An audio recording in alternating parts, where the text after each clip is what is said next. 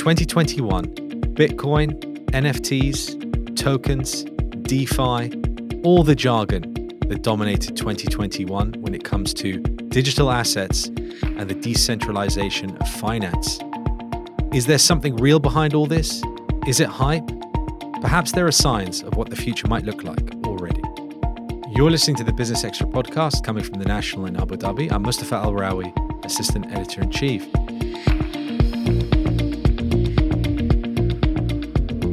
If you like this show, please do subscribe at Apple Podcasts, Spotify, or wherever you get your audio content. With me is The National's feature editor and co-host, Kelsey Warner. Hi, Kelsey. Hey, Mustafa.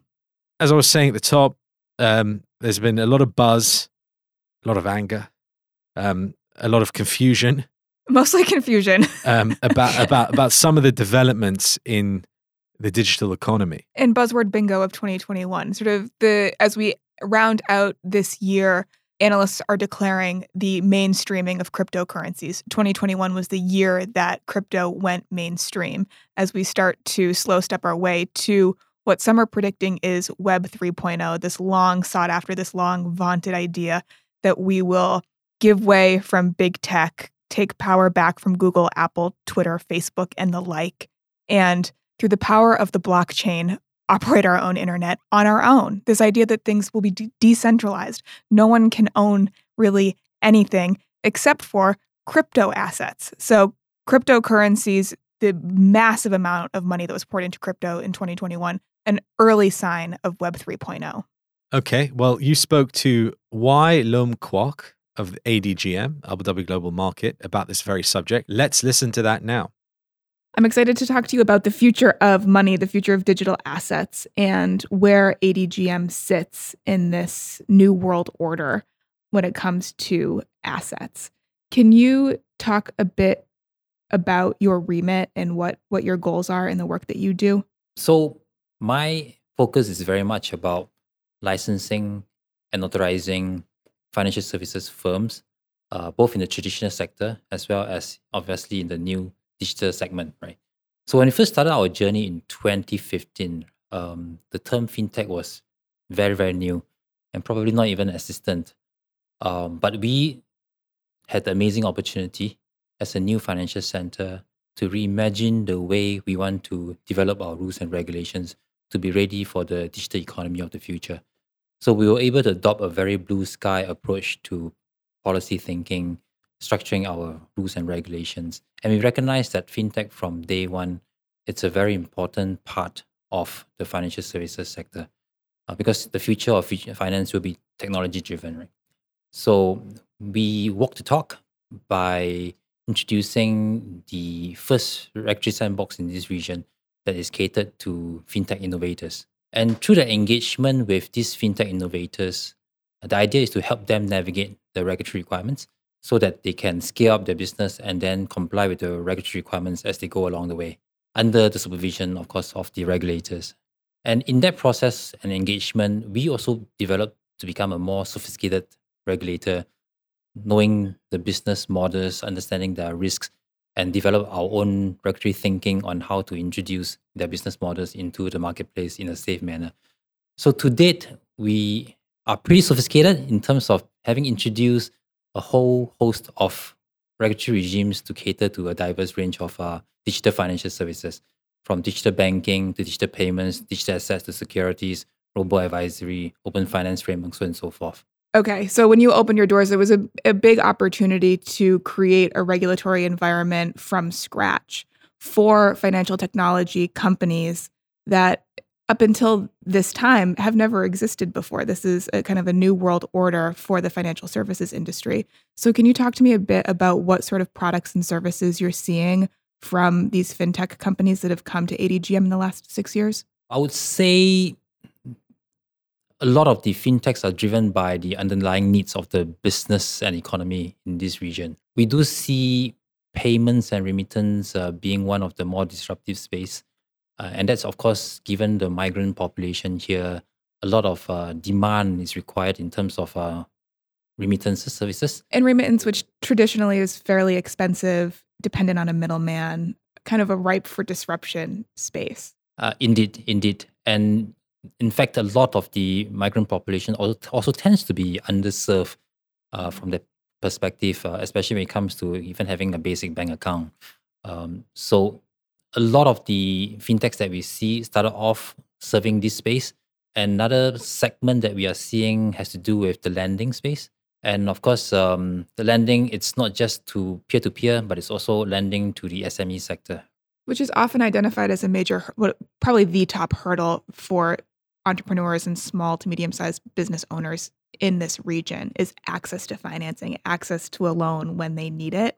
So that's also an interesting play. Indeed.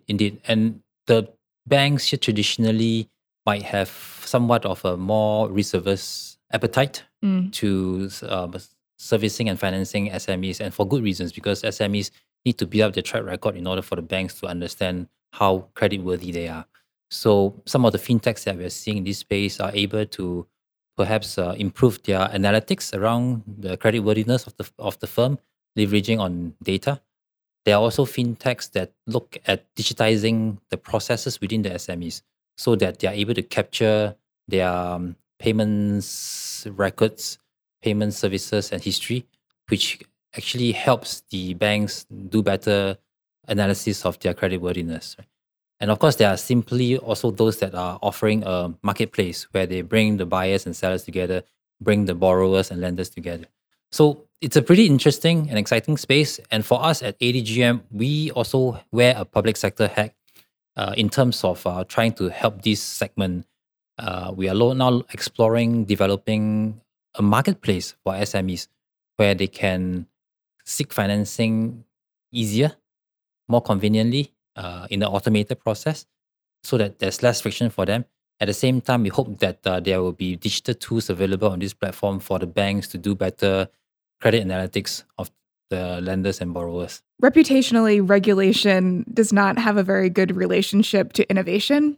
Can you talk a bit about leading on a regulatory environment while also creating a space for innovation and a space for entrepreneurs to be building new things? Sure. It is always very difficult to find that balance. But I think there are two things that you must always be mindful of in terms of having good governance around such decisions.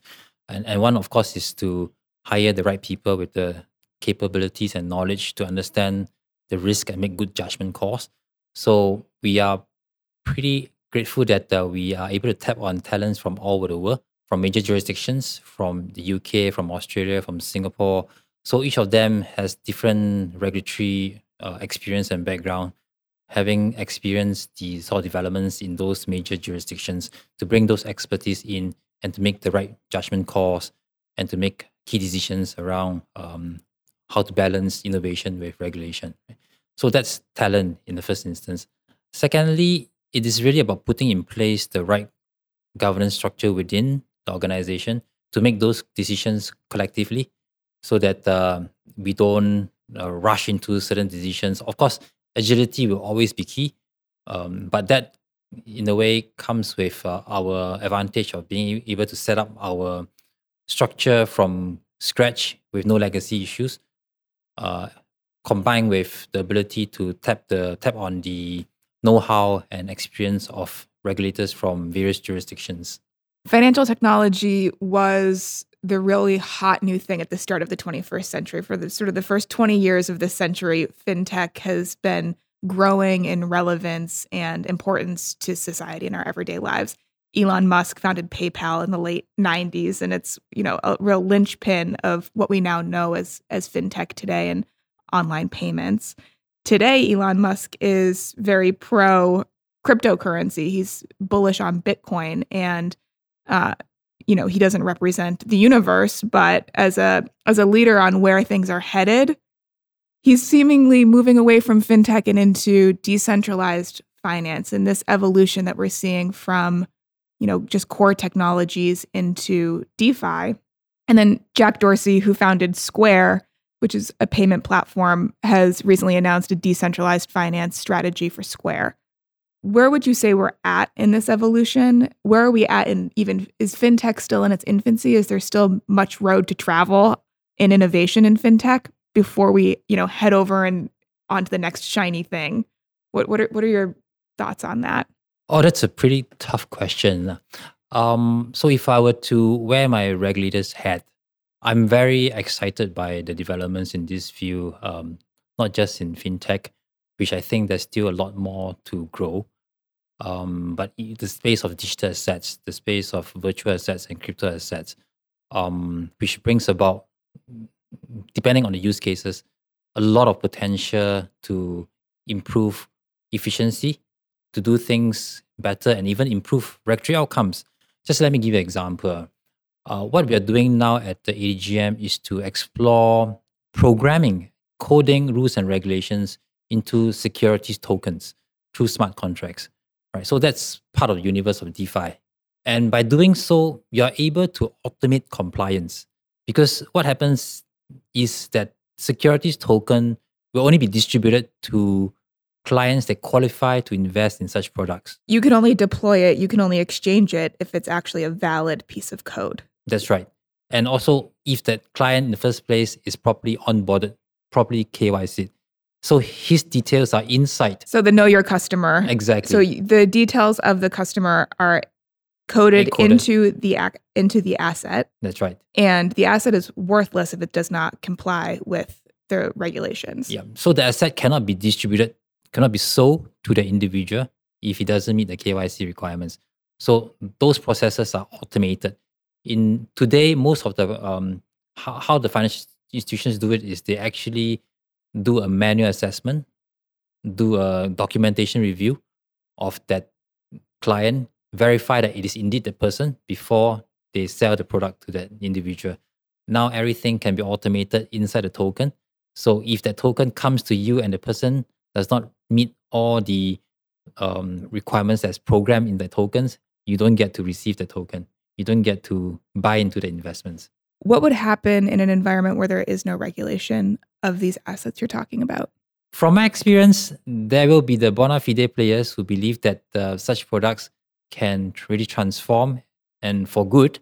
There will also be the other camp where they abuse the system and, of course, use the technology for illicit activities. So, like, for example, the recent Squid Game cryptocurrency that proved to not be a cryptocurrency at all. It was just a pretty low-level fraud, and, you know, they just stole people's money. It was very straightforward stealing of individuals' money. Was that because of a lack of regulation, a lack of oversight, or what was the issue there? It is a combination of lack of regulation, in the sense that I suppose that falls under an area where it is not really about raising investments, or it doesn't fit the definition of securities in the traditional definition of most regulations. And the other, of course, is the investors, they do need to understand.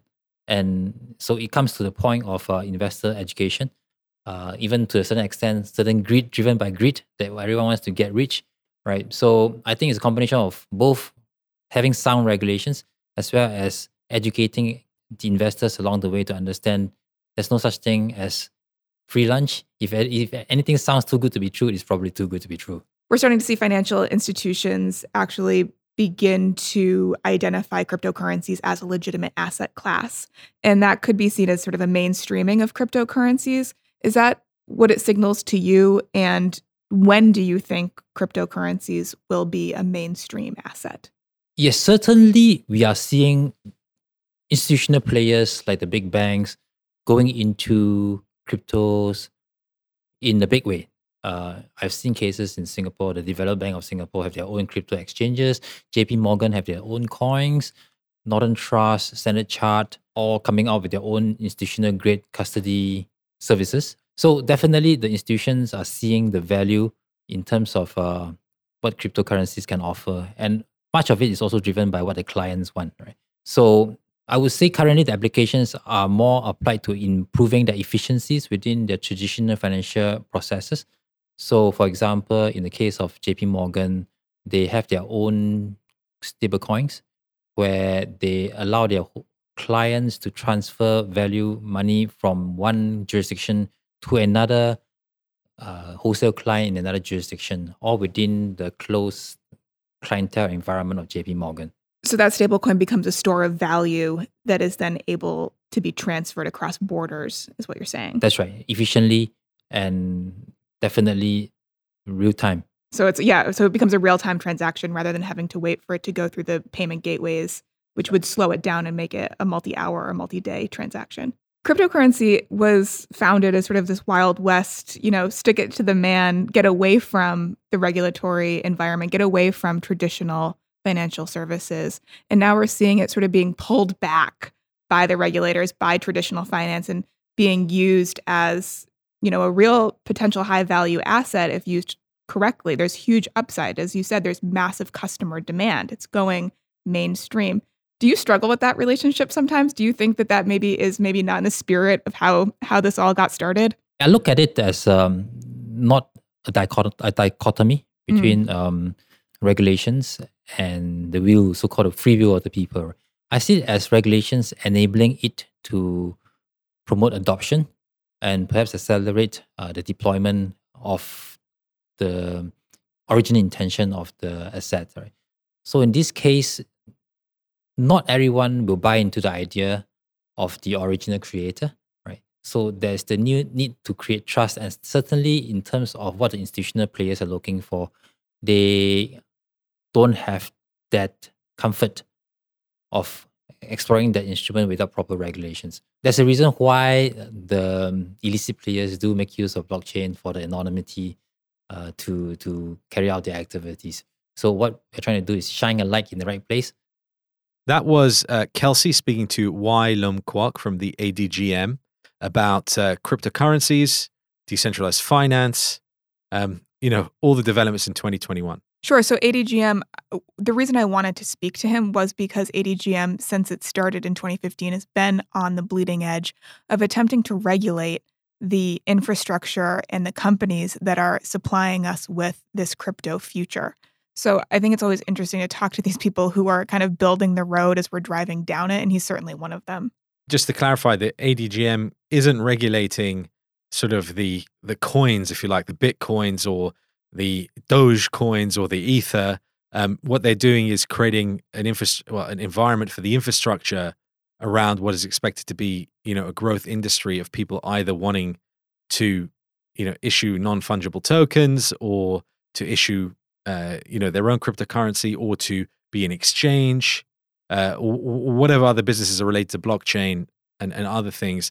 They want to create that environment for them to operate out of Abu Dhabi. Right. So come set up your business here, and also we'll shine a light on, you know, safe ways to access these marketplaces by regulating, by creating safe rules of the road so that you can have confidence when you're investing or transacting with one of these companies that they do have the appropriate oversight to, you know, be good stewards of your cash and to provide in exchange either a good or service. And so we're in a brave new world here on all of this. And I think it is confusing. I'd like to acknowledge that I often get confused as we talk about this even, but I think we're all in a state of trying to understand because this is only going to proliferate and get, you know, more and more relevant to our everyday lives. So let me ask you what you think, given that you are the National's feature editor. You do cover a lot of themes about what literally our future might look like. So if we equate where we are in the digital currencies, digital finance space, are we sort of mid-90s? Are we early noughties? You know, where are we in the cycle?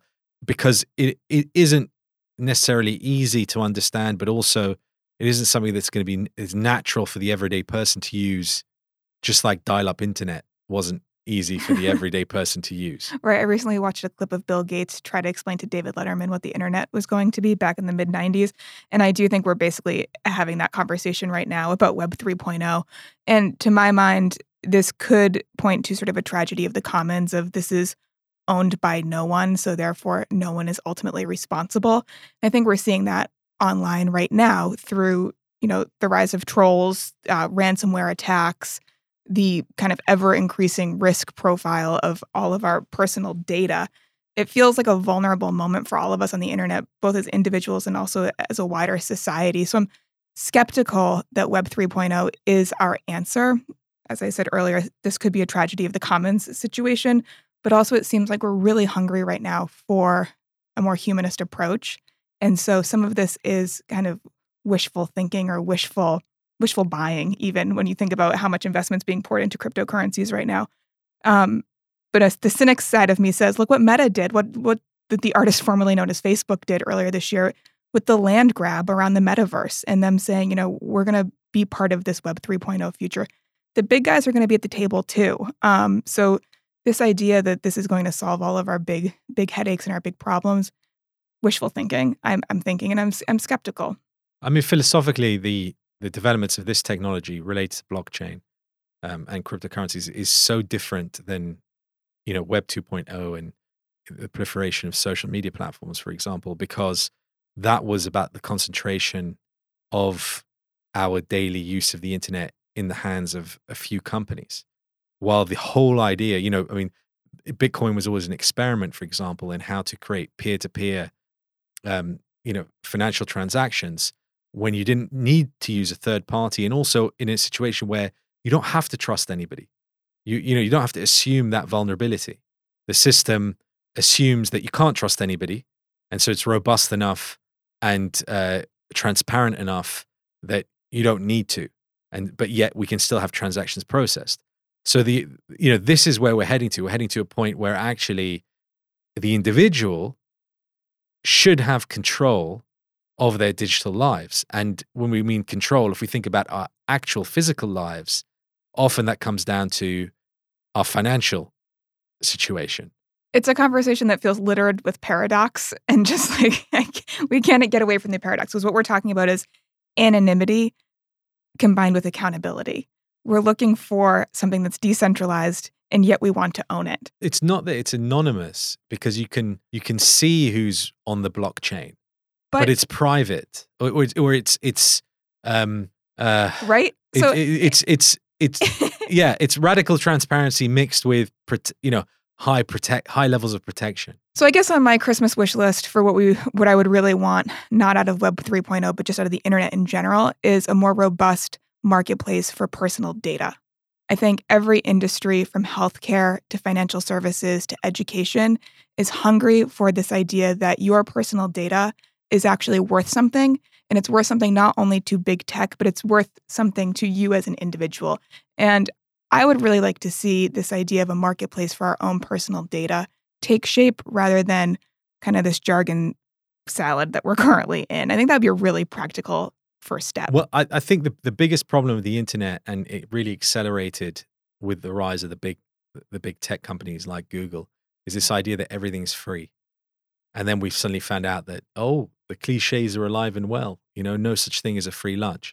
While this sort of digital future, whether you're talking about the metaverse or cryptocurrencies or anything else, is where finally there will have to be payment for the data, for the time that you've spent on a particular platform, particular world. It's not assumed that you will just hand this all over for nothing. Sure. And this is where NFTs get exciting, is because individuals can then own NFTs and you can tokenize your own data. And now we're actually getting into an economy. We're getting into a marketplace.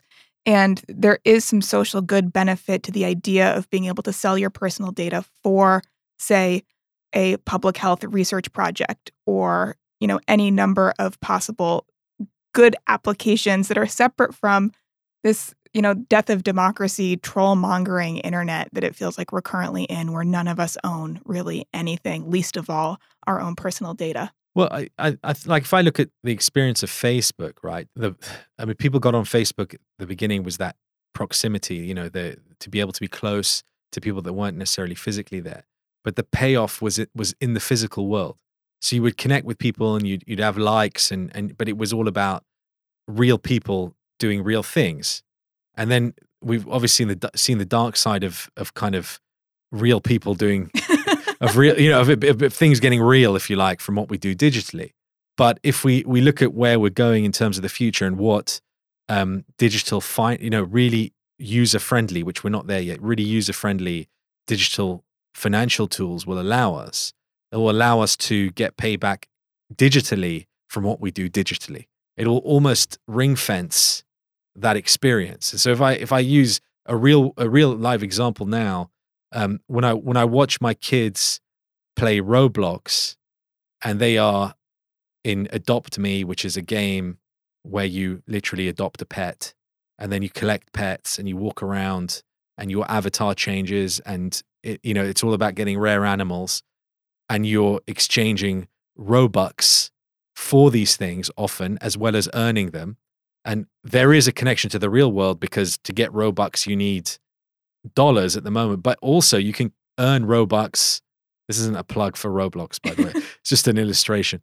You can earn those Robux by doing things in the digital world. Mm-hmm. So if you extrapolate that to whether you're on Metaverse or any other platform, and you're earning things in the digital world, and then are able to reward yourself in the digital world, then actually it might make life a little bit simpler.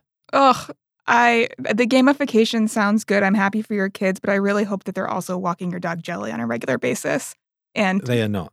But my parenting skills are not about the future. No, but I would really like for people to be able to get outside and experience the real world, and for the technology to underpin those real world experiences and not replace them. And that's what Web 3.0, I think, in its purest, best realization will do. I'm hoping it doesn't plunge us further into wearing Oculuses and, you know, all of this. No, I understand this sort of Ready Player One, dystopia where we don't leave the house because our lives are too rich online.